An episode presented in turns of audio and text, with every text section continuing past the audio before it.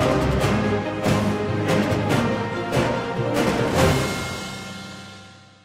Noví ministri za hlas sociálnu demokraciu sú oveľa viditeľnejší ako ich kolegovia zo Smeru alebo zo Slovenskej národnej strany. Otázkou je, či to tak naozaj chceli. Zatiaľ, čo Matúš Šutaj Eštok upratuje v polícii, Erik Tomáš sa zameral na ikony predchádzajúcej vládnej garnitúry, ktorými sú rodičovské dôchodky a podpora mimovládneho sektora. Dotiahnu svoje plány až do konca alebo sú pripravení pod tlakom robiť aj kompromisy? Odpovie Erik Tomáš. Vítajte v denníku Pravda. Ďakujem za pozvanie a pekný deň želám.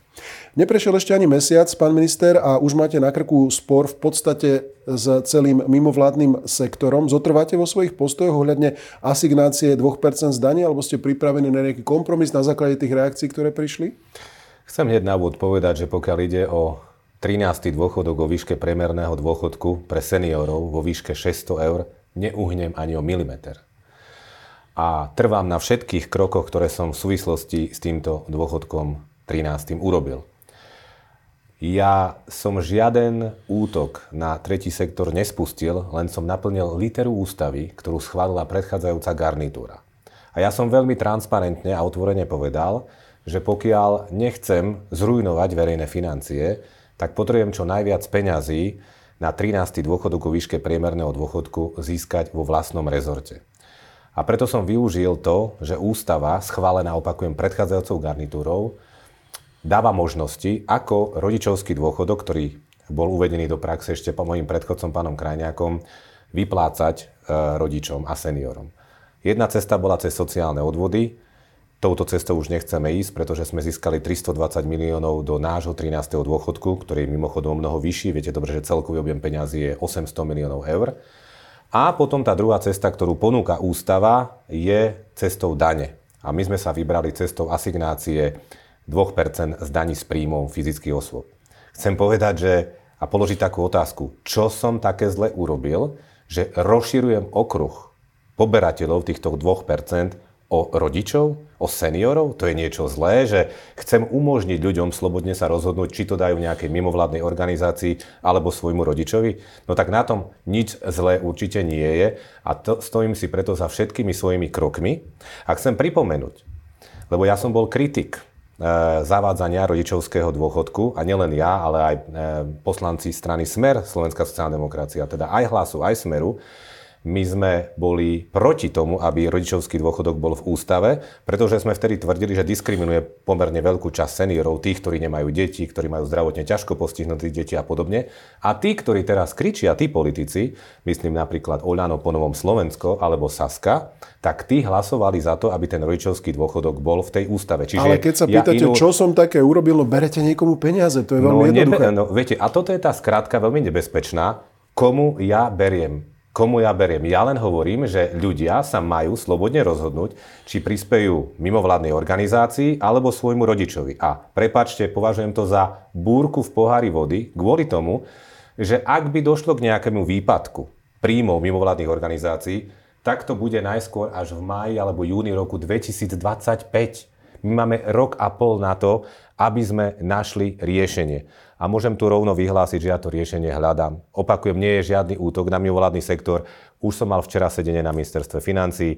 Teraz môj štátny tajomník alebo náš štátny tajomník na ministerstve práce Braňo Ondruš bude mať opäť rokovania. Takže tu vôbec nešlo o to, aby sme mi poškodili mimovládne organizácie. Myslím tie mimovládne organizácie, ktoré sa starajú o deti, ktoré sa starajú o invalidných ľudí, ktorí sa starajú o seniorov alebo športové kluby, školské nadácie. Vôbec nie. A bol som pripravený povedať, že naozaj pokiaľ v roku 2025, opakujem o rok a pol, by vznikli nejaké straty týmto mimovládnym e, združeniam, tak sme pripravení cez kompenzačné schémy. Tým ľuďom, ktorých vidíte na tých obrázkoch v televíziách, ktorých ukazujú invalidov a deti a podobne, tie peniažky poslať. Dokonca ja si myslím, že často, a nie je to správne, mimovládne organizácie suplujú štát v tých činnostiach a štát sa má postarať o týchto ľudí. Takže ešte raz, chcem upokojiť sektor dvomi vetami. Poprvé, Nebol to útok, je úplne evidentné, prečo som išiel cestou, lebo som musel rešpektovať ústavu, ktorú predchádzajúca garnitúra schválila. Po druhé, máme rok a pol na to, aby sme tento problém vyriešili. A tu dávam osobnú garanciu ministra práce, že pokiaľ by tým ľuďom, tým naozaj, ktorí to potrebujú, niečo chýbalo, tak chýbať nebude. Garantujem, že to dostanú. Len Rozhodnete o tom vy a tam trošku berete ľuďom slobodu a rozhodovania sa, keď im dávate naozaj tieto dve možnosti, pretože len jednu z nich si môžu vybrať. E, to nezostáva tak, že dám aj mimovládnym organizáciám niečo, pošlem rodičom. A tu naozaj ich dávate pred Sofinu voľbu, e, či podporím teda mimovládny sektor, čo som teda možno robil doteraz, alebo to dám svojim rodičom. A aj keby ste to potom nejakým spôsobom vykryli tým mimovládnym organizáciám, už to bude vaše rozhodnutie, pán minister, nie rozhodnutie občanov. Tam beriete občanom tú slobodu rozhodnúť sa v tomto zmysle? Neberiem, ako som povedal, neberiem slobodu občanom rozhodnúť sa. Aj teraz je zákon stanovený, komu všetkému môžete 2% dane venovať a ja len rozšírujem okruh tých poberateľov aj rodičov. Čiže to slobodné rozhodnutie bude stále. Ja len vravím, že pokiaľ by došlo k tomu stavu a uvidíme, koľko, či to vôbec nastane, pretože už počúvam aj analytikov ekonomických, že to vôbec nemusí byť. Vôbec nemusí dôjsť k výpadku nejakých príjmov. Napríklad pán Ďurana sa už vyjadril, čo musíte uznať, nie je žiadny priateľ sociálnej demokracie, a preto hovorím burka v pohári vody, pretože o rok a pol to môže nastať a ja hovorím, že to budem posielať tým ľuďom, ja som tým onkologickým pacientom, tým deťom. Ja to po, po, pošlem im, pokiaľ by to bolo, by, by niečo chýbalo, ale chcem sa postarať ako minister práce cez iné schémy. Len a som mal na mysli tú druhú fázu. Tam, kde budete vykrývať alebo doplácať tým mimovládkam. To bude na vašom rozhodnutí. Doteraz to bolo na rozhodnutí občanov. Tam som myslel, že im berete tú slobodu rozhodnutia. Ešte raz. Môžem zopakovať to, čo som už povedal aj v tých svojich, na tých svojich prvých tlačových besedách. Chcem povedať ľuďom, že ak sa budete v roku 2025, opäť to musím pripomenúť, rozhodovať, či to dáte svojmu rodičovi, alebo to dáte nejakej dobrej, šlachetnej, mimovládnej organizácii, a toto na tom trvám, pretože ja chcem rozlišovať a na schvál to robím, tak budete vedieť, že váš rodič už v decembri 2024, teda pred vašim rozhodnutím, dostane plnohodnotný 13. dôchodok vo výške priemerného dôchodku, teda viac ako 600 eur a bude o neho postarané. Takže pokojne, ak ste prispievali športovým klubom, detským organizáciám, charite, pokojne to posielajte, pretože ten 13. dôchodok vo výške priemerného dôchodku je výhodnejší ako doteraz rodičovský dôchodok plus ten malý 13. dôchodok, ktorý ako sociálnu dávku vyplácame ešte teraz v tomto roku, ale viete dobre, že to je ešte rozhodnutie predchádzajúcich garnitúr. Čiže rovno aj to ľuďom hovorím, že o seniorov bude postarané a oni to už budú v tom 2025 aj vidieť, pretože naozaj v decembri dostanú ten 13. dôchodok a ako som povedal jasne, myslím vo vašej inej relácii, toto je v zákone už bude zakotvené. To nebude tak, že my teraz každý rok budeme rozhodovať, či 13. dôchodok vo výške priemerného bude alebo nebude. Mohli sme to urobiť rok pred voľbami v rámci nejakej kampane. Nie. Ideme do toho najrychlejšie, ako sa dá, lebo ako som vysvetlil už viackrát v tohto roku, ani nie ja, ale riaditeľ sociálnej poisťovne, že už technicky nebolo možné, aby mm. sociálna poisťovňa to poslala. Čiže nič Negatívne som neurobil, stojím si za tým. Ja pri senioroch neuhnem ani o milimeter.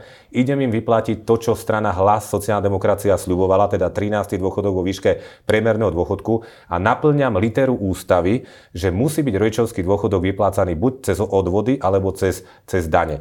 Všetko je to v prospech seniorov a opakujem, nebude poškodený mimovládny sektor pretože poprvé nevieme, aký výpadok bude. Mimochodom jedna zaujímavá informácia, lebo som bol na ministerstve financí a treba tie veci upresňovať.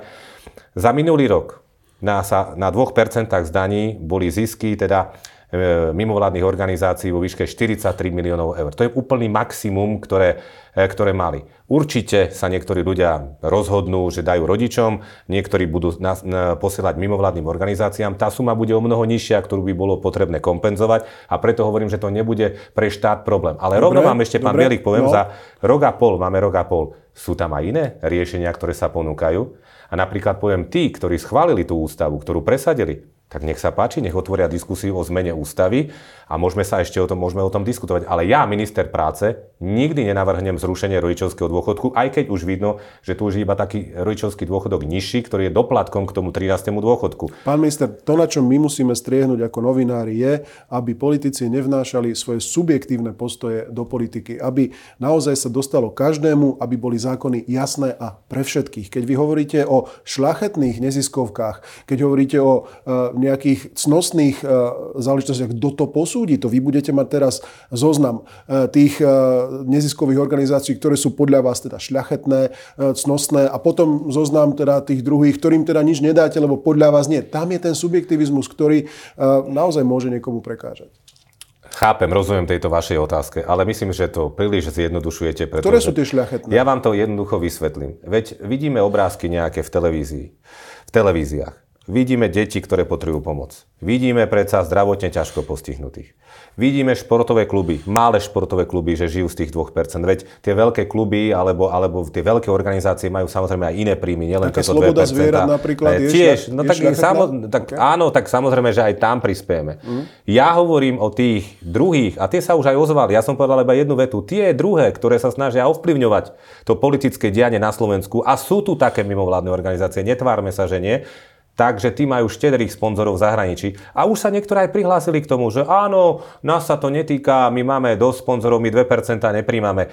Ak mi ukazujú tu ministrovi práce tých ľudí v priamom prenose, ktorí sa boja, že v roku 2025 by mohli o, nejaký, o nejakú čiastku príjmu z tých 2% prísť, tak hovorím ja, minister práce, sociálnych vecí a rodí, dávam garanciu, že tí ľudia neprídu ani o cent a naopak mojou snahou ako ministra má byť, eh, má byť eh, vytváranie schém štátnych dotácií, aby štát pomáhal týmto ľuďom a ešte vo väčšom objeme ako 2%. Ešte vám poviem jednu zaujímavosť, keď by sme hľadali nejaké riešenia tohto celého, tejto témy, hovorím, ktorá je tu zatiaľ umelo nafúknutá, Viete, koľko ľudí využíva 2% dane, aby mohlo prispieť? Koľko zo všetkých platcov, ktorí môžu, koľko to je? Len polovica ľudí. Len polovica všetkých ľudí, ktorí môžu venovať 2% dane, to robí. Čiže je tam ešte obrovský objem peňazí ďalší, s ktorým sa samozrejme dá pracovať a tam sa tiež vieme pohybovať a hľadať nejaké riešenie, pretože tiež mimovládne organizácie stále len sa ozvú, keď niekto im chce siahať na tie 2%, ale pritom vidíme, že len polovica z tých peňazí je využívaná, prečo nie je lepšia propagácia, prečo nie je nejaká aktivita? A s tým tiež vieme samozrejme pomôcť. A hovorím, o tom rokuje štátny tajomník ministerstva práce so zástupcami mimovládnych organizácií. Zopakujem to tretíkrát. Je úplne evidentné, že nešlo o žiadny účelový útok na tretí sektor, len som potreboval vyriešiť v zmysle ústavy ten 13. dôchodok, tak ako som to avizoval, ako som to slúbil občanom pred voľbami. To znamená, rokovania s mimovládnym sektorom už prebiehajú. Stretnete Áno. sa aj vy s predstaviteľom e, mimovládneho sektora. Máte tam e, v rámci úradu vlády aj spolomocnenca pre občianskú spoločnosť. Myslím si, že avizoval nejaké stretnutia 5. decembra. Už môžem potvrdiť to, že jedno stretnutie, na ktorom bol aj splnomocnenec vlády pre tretí sektor, prebehlo včera na ministerstve financí, kde sme sa snažili hľadať nejaký možno finančný model, ktorý by vyhovoval. Ale e, boli sme, rokovali a pokračujeme, ale opakujem, neustúpim zo svojich krokov, pretože o rok a pol by mohlo dôjsť k potenciálnemu problému. Uvidíme, či vôbec nejaká strata bude a keď bude, tak to vykompenzujeme. A za rok a pol sa dá nájsť aj riešenie. Dokonca máme v hlave tri riešenia, tri druhy riešení. Môžeme si z nich vybrať. Hovorím, netreba tlačiť na pilu, netreba ani na mňa vytvárať tlak. Ja určite neuhnem pri 13. dôchodku, ani pri tomto koncepte, ale vieme to urobiť tak, aby napokon naozaj tie mimovládne organizácie, ktoré naozaj majú tie svoje šlachetné ciele, úmysly, bohumile, ako povedal náš pán predseda strany, tak tie sa nemusia ničoho báť.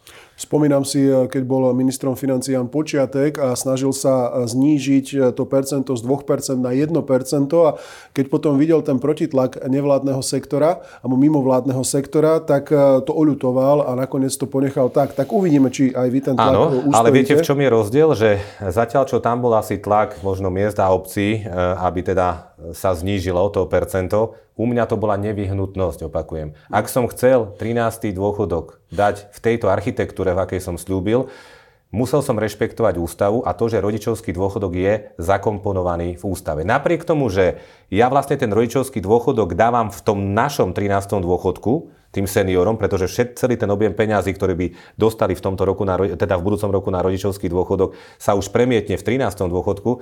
Napriek tomu som musel naplniť tú literu ústavy, aby teda ešte mali deti možnosť cez dane to rodičom prispievať. Ale ak vznikne nejaká spoločenská dohoda v parlamente, e, ak to tí, ktorí to tam dali, a myslím teraz Oľano a SAS, že budú hovoriť, že dobre, tak poďme zmeniť tú ústavu, tak nech sa v parlamente vedie diskusia. Ale ja ako minister práce určite nebudem presadzovať zrušenie rodičovského dôchodku. Napriek tomu, že už je len nejakým prídavkom k tomu 13.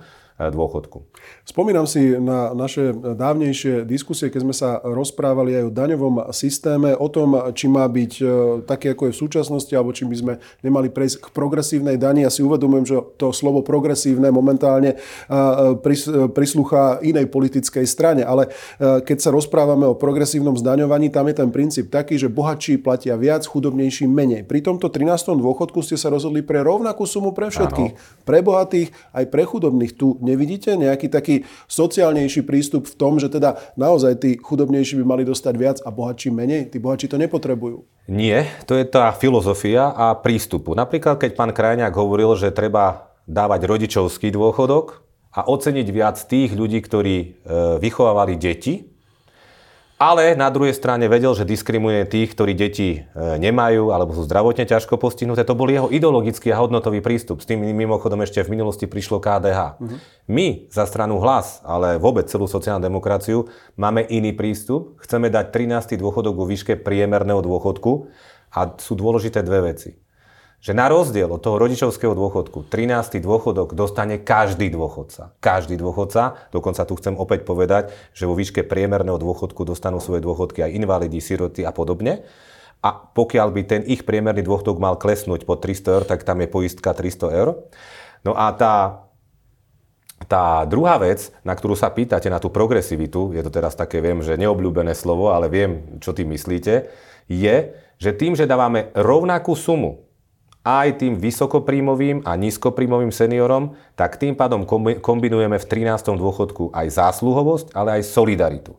Pretože keď zoberiete si normálnu valorizáciu, riadnu valorizáciu dôchodkov, tam viete, že ide o percentuálne zvyšovanie a tam sa tie nožnice medzi nízkopríjmovými a vysokopríjmovými kvôli tomuto mechanizmu stále rozchádzajú. Že tí, ktorí majú vyššie dôchodky, stále pri tej valorizácii ešte aj dostanú viac ako tí s nižšími dôchodkami a na to sa tiež treba pozrieť, lebo nie je to úplne najspravodlivejšie. Je tam viacero kritérií, z, z ktorých potom vieme vychádzať. Pretože ten rozdiel vo výške dôchodkov predsa už vznikol pri nástupe na dôchodok, pri vzniku nároku na dôchodok, že tí, ktorí odvádzali viac do sociálneho poistenia, predsa majú vyššie dôchodky ako tí, čo menej. Ale potom je otázka, prečo by sa mali neustále e, tá, tá medzera medzi Takže tam zvyšovať. budete upratovať? E, tam, tam sa ideme zmeníte? na to pozrieť, ja som to hovoril aj pred voľbami, odbornú diskusiu a je na tom zhoda aj v odbornej obci, že môžeme do mechanizmu e, valorizácie dať aj iné kritéria ako len percentá. Ja teraz nehovorím, že to bude rovno o pevnú sumu, hej, lebo mm. niektorí hovoria, že len zvyšujte o pevnú sumu každému rovnako. Je tam viaceré kritéria, môže do toho prísť napríklad e, priemerná mzda a tak ďalej, nechcem o tom teraz hovoriť, to je ďalšia obrovská téma, ale vrátim sa k tomu 13. dôchodku, preto ten 13. dôchodok každému rovnako, pretože kombinujeme aj zasluhovosť, aj solidaritu a navyše máme to my so seniormi odkomunikované už roky. My tento 13. dôchodok dobre viete, vo výške priemerného dôchodku sme už raz presadili, síce to bolo na konci volebného obdobia, ale bol presne v týchto e, parametroch. Bohužiaľ, Igor Matovič a spol jeho vláda to zrušili a potom teda to zmenili iba na tú sociálnu dávku, ktorú nazývali 13. Tak, lebo zistili takisto, že e, je to ťažko financovateľné. A My tak, sme financie to... našli, vidíte, a na budúci rok už to bude. Čiže, a bude to tak každý, každý rok. Každý rok vláda naša Musí prísť iná vláda, ktorá by to zrušila. Naša vláda to už každý rok bude takto doručovať. Dobre, je to pojmológia, či ste tie peniaze našli alebo zobrali od inakiaľ, to sú naozaj dve rozdielne veci, ale dobre. Ale keď ste to už dali takto, pán Bielik, tak treba spravodlivo povedať jednu vec. Áno, my rodičovský dôchodok celý komponujeme do 13. dôchodku. Tak e, dúfam, že ekonómovia, ktorí to celý čas kritizujú, vidia, že je tu snaha nejakým spôsobom hľadať tie peniaze v našej kapitole.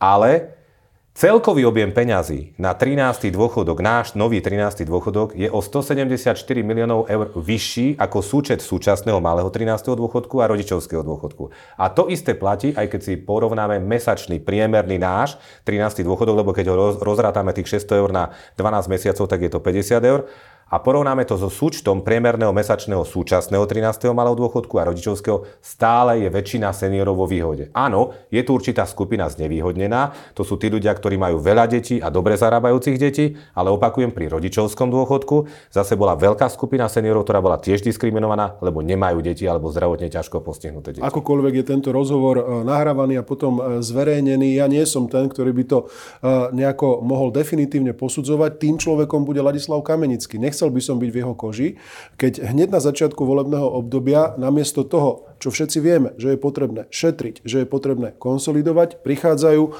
pomerne veľké požiadavky z jednotlivých rezortov. Uvidíme, kde on dokáže teda ušetriť, kde zoberie, aby vám mohol dať. To je, to je samozrejme zásadná otázka. Ja som mu to chcel aj týmito krokmi, ktoré možno teraz aj vyvolali určitú nevôľu v treťom sektore, ale už asi ten, kto trošku sa nad tým zamyslí, vidí, že nejde o žiadny účelový útok, ale o snahu naplniť predvolebný sľub a s tým, že pomôžeme na tej druhej strane, tak som mu uľahčil to, že jednoducho som najprv našiel peniaze vo vlastnom rezorte a potom si pýtam nejaký doplatok. Mohol som pokojne prísť a povedať, pán moderátor populisticky, potrebujem 450 miliónov eur. Čo by so mnou tu robili ekonómovia? Alebo druhá vec, tak keď sme raz sľubovali roky 13. dôchodok tým ľuďom, tak čo by ste vy so mnou v relácii robili, Keby ten 13. No. dôchodok... Rozumiete, čiže, čiže raz sme, my, veď politici sú volení ľuďmi. A keď sme raz ľúbili 13. dôchodok v výške premerného dôchodku, je našou povinnosťou to doručiť. No a keby sa vás Ladislav Kamenský spýtal, no tak on vám povie, viete čo, nemám peniaze, pán minister, kde by som ich mal zobrať? Lebo takú hru hral kedysi uh, Igor Matovič so svojimi uh, kolegami Áno. v koalícii. Keď chcete peniaze, povedzte mi, komu ich mám zobrať. Uh, kde sa teraz dá naozaj konsolidovať? Uh, jediné, čo mi napadá, je zbrojenie uh, a výdavky na uh, nové zbranie, ale predpokladám, že e, podľa výrokov, ktoré sme zatiaľ zaznamenali, tam tiež nejakej e, veľkej zmene nepríde. No tak kde? Zadlžíme sa viac? Tých zdrojov je samozrejme viac, ja nechcem hovoriť za ministra financí Kamenického. Dôležitá vec je, že predseda vlády, keď bol u mňa na návšteve rezortu, ako prvého rezortu zo všetkých rezortov, jasne povedal, že rešpektuje tento záväzok, ktorý najmä strana Hlas, sociálna demokracia, tak stále opakovala, ale aj strana Smer hovorila v predchádzajúcich rokoch o 13. dôchodku a jednoducho dal pokyn ministrovi financí, že, e, a to je jeho šéf, jeho nadriadený, keď to tak zjednoduším a ľudovo poviem, a preto je jeho povinnosťou to nájsť, tých zdrojov je viac. Ja stále hovorím, že stále sa naplňa aj tie stúby o mimoriadnom zdanení bank. My môžeme hovoriť aj o mimoriadnom zdanení obchodných reťazcov. Ale nehovorím hneď, že, alebo samozrejme šetrenie na, na zbrojení. Ale nehovorím, že toto bude ten zdroj tých financií pre 13. dôchodok. Jednoducho 13. dôchodok už v tomto rozpočte mám prístup aj ministra financí, teda v rozpočte na budúci rok, lebo ideme po programu vyhlásenia vlády sa okamžite ideme e, vrhnúť na rozpočet. On sa už samozrejme pripravuje, ale myslím ako politicky. A tam už bude, budú ľudia vidieť, že 13. dôchodok o výške premenu dôchodku je zahrnutý v, teda mimochodom bude to teda, e, aby sme boli úplne presní, v rozpočte sociálnej poisťovne, mm-hmm. pretože sociálna poisťovňa má samostatný rozpočet, ale to už ľudí nemusíme tým zať zaťažovať, ale dôležité je to, že tým, že to bude vyplácané zo sociálnej poisťovne, už to bude prvýkrát ten 13. dôchodok riadna dôchodcovská dávka a nie štátna sociálna dávka. Najviac problémov e, s týmito záležitosťami paradoxne nebudete mať e, nakoniec vy, ale Ladislav Kamenický, ktorý musí e, vymyslieť, akým spôsobom to celé odfinancovať. Vy tam vidíte nejaké možnosti, keď ste spomínali ten bankový odvod, to sú desiatky miliónov, to nie sú miliardy, ktoré sa dajú z neho získať. Ako by teda pán Kamenický toto mohol ustáť a zvládnuť? Ja som hovoril samozrejme o jednej z možností ako bankový odvod. odvod. Myslím, že naposledy to bolo nejakých 130 miliónov eur ešte za našej vlády, ktorú potom e, vláda Igora Matoviča e, vlastne zrušila a objímala sa tam s bankármi a sa tvárili, že, že všetko bude OK, ale nebolo. No a ja len chcem povedať, že to je jedna z možností. Potom samozrejme šetrenie na zbrojení a podobne. Len ja nechcem tomu do toho pánovi ministrovi hovoriť. Čo je dôležité je, že vlastne tú politickú podporu 13. dôchodku vyjadril predseda vlády, ktorý bol na rezorte práce ako prvom a ukázal tak, že to je jeho priorita a 13. dôchodok jednoducho je, keď to tak poviem, posvetený proste mm. predsedom vlády a preto bude úloha na ministrovi financií a musí to zvládnuť, keďže vlastne... Dobre, ale akceptovali by sa povedzme vyššie zadlženie e, smerom k tým 70%, tam už to začína byť to problém? To už by som nechal na ministra financií, do toho nechcem mm. ísť. Ja som mu pevne verím uľahčil prácu tým, že som vlastne v rámci svojho rezortu našiel podstatnú časť tých peňazí z tých 800 miliónov a ako som povedal, pýtam si navyše, v úvodzovkách to hovorím, len 124 miliónov eur. Keď sa pozeráme na pôsobenie predchádzajúcej vládnej garnitúry e, a mohli by sme to tak sumarizovať, tak aspoň môj názor je taký, že ich zničili e, statusy na sociálnych sieťach. Jednoducho nevedeli si vydiskutovať e, niečo v kuchyni a potom s tým išli na verejnosť, ale prekárali sa, či už to bol jeden alebo druhý, takýmto spôsobom. Taký závan toho sme ale videli už v úvode aj tejto vládnej koalície, keď sme zaznamenali isté kontroverzné výroky, či už išlo o Andreja Danka, jeho kritiku smerom k Tomášovi Druckerovi, mimovládnej organizácie Zuzane Dolinkovej povinné očkovanie, alebo Petra Pellegriniho k Ľubošovi Blahovi. A myslíte si, že na koaličnej rade, e, ktorá sa teda už má začať pravidelne stretávať, to dokážete urovnať a že e, nebudete robiť podobné chyby ako predchádzajúca vládna garnitúra? No ja dúfam, že áno. Tie prípady, o ktorých hovoríte, sú naozaj také závany len, keby som vás mal odcitovať. Nie sú to také kľúčové, podstatné veci, lebo viete, môžete mať spor hodnotový na nejakej téme a vtedy je problém. A ja mám pocit, že koaličná zmluva jasne hovorí, že pokiaľ dôjde k nejakým vážnejším e, sporom, tak je tam napísané, že najprv si to vydiskutujeme vo vnútri a potom e, komentujme na vonok. Takže pani Čiže prezidentka vo vašej kancelárii ďalej vysí, e, je, mojej... tam aj, je tam aj vlajka Európskej únie. Áno, a je to aj vidieť, pretože ja už nejaké videá z kancelárie e, nakrúcam na sociálne siete, aby som informoval pravidelne ľudí o tom, čo robím a za mnou je aj vlajka Euró- Slovenskej republiky, aj Európskej únie ja absolútne podobne ako celá strana hlas plne podporujeme naše členstvo v Európskej únii a pani prezidentka obraz samozrejme vysí v mojej kancelárii, eh, pretože ja mám rešpekt prezidentskému úradu ako takému. Dobre, takže takéto uh, slovné prekáračky uh, dokážete vyriešiť v rámci ne, ne, Nevidím toto ešte ako nejaký fakt zásadný problém. Myslím si, že zásadný problém by nastal iba vtedy, keby došlo k veľkej témy, téme a začali by sme sa o tom hádať pred médiami. Toto asi už po tom, čo tu bolo 3,5 roka, ľudia nechcú vidieť, ľudia chcú vidieť výkon, ľudia chcú vidieť ťah na bránu jednoducho všetko, čo bolo povedané, by sme mali splniť, napriek tomu, že naozaj verejné financie nie sú v dobrom stave, ale ľudia už chcú profesionálnu vládu. A keď to nezvládneme, tak dostaneme potom podobné vysvedčenia ako pán Matovič a spol. Príjete v rezorte ešte s ďalšími nejakými prevratnými rozhodnutiami, napríklad ohľadne druhého dôchodkového piliera, o tom sme tiež v minulosti e, často diskutovali. E, či má vôbec opodstatnenie v našom sociálnom systéme, je zakotvený samozrejme e, hlboko v našej legislatíve a či to nespôsobuje problém v prvom pilieri, tak ako je nastavený v súčasnosti.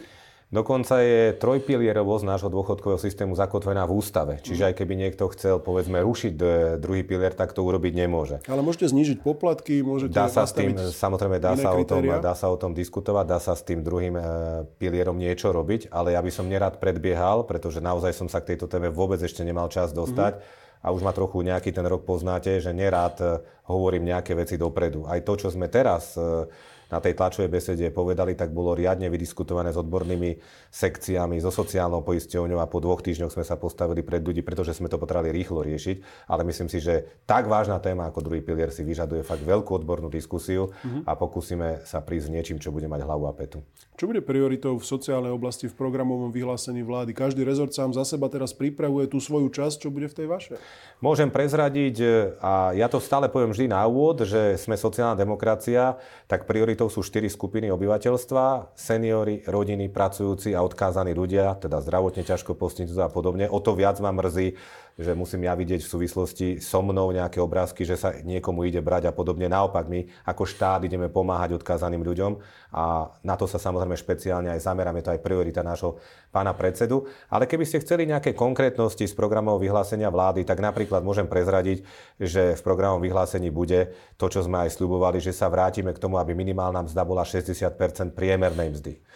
Ideme sa pozrieť na nové nastavenie napríklad životného minima. Nie je možné, aby životné minimum bolo nastavené tak ako teraz, lebo ono vôbec nepokrýva tie bazálne základné požiadavky ľudí.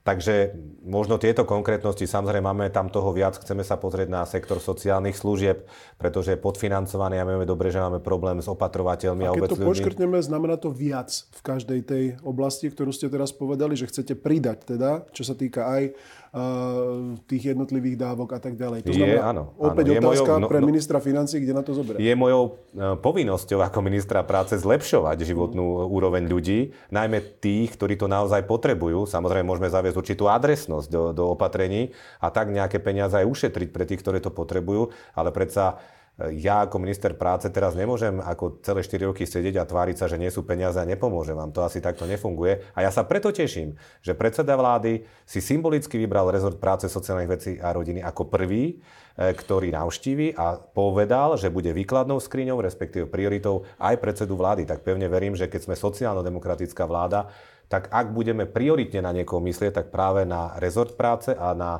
pomoc ľuďom, ktorí to potrebujú. Uvažujete o výmene na pozícii riaditeľa sociálnej poisťovne? Viackrát ste počas tlačových e, konferencií k týmto témam spomínali, že toto je ešte nominant predchádzajúcej vládnej garnitúry? Musím povedať, že už som nejaké personálne e, zmeny urobil. Samozrejme tou najvýznamnejšou, okrem teda personálnych zmen na ministerstve práce, bola zmena generálneho riaditeľa ústredia práce, e, kde sa teda teším, že prijal ponuku Peter Ormandy, lebo boli, sú na ňo veľmi dobré referencie a pevne verím, že nesklame.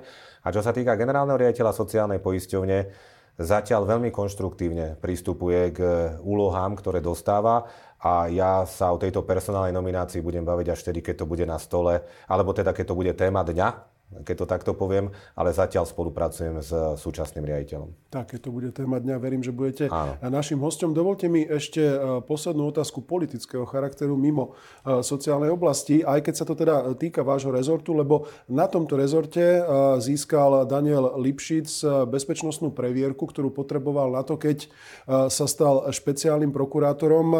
Riešil to s vašim predchodcom, pánom Milanom Krajniakom. Dáte to nejakým spôsobom preveriť? Bude bude vás to zaujímať?